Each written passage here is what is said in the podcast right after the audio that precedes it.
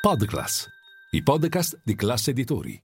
Piazza Affari chiude una settimana estremamente positiva con l'indice FTSE MIB che venerdì ha terminato in rialzo dello 0,19% a livello settimanale più 2,4 punti percentuali a massimi che non si registravano dal febbraio 2022, da quando è iniziata l'invasione russa in Ucraina. Le ipotesi di mercato di una Fed meno aggressiva sui tassi, alimentate dal dato di ieri sull'inflazione americana in rallentamento nel mese di dicembre, hanno contribuito a sostenere il sentiment di fondo sull'azionario nel giorno dell'avvio della stagione delle trimestrali americane. Questo è Ultimi Scambi. Linea Mercati. In anteprima, con la redazione di Class CNBC, le notizie che muovono le borse internazionali.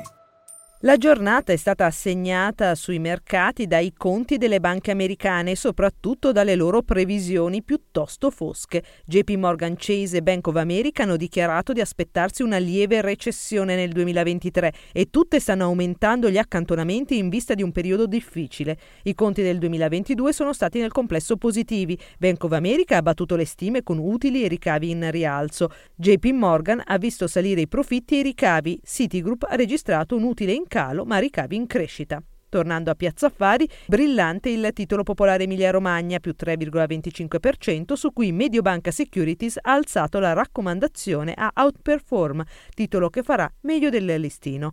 Bene anche il banco BPM in crescita di quasi 3 punti percentuali. Nel lusso Moncler, su cui Intesa San Paolo ha aumentato il prezzo obiettivo a 59,5 euro, ha segnato un incremento del 2,7%. Tra gli energetici ha brillato Erg più 2,5%.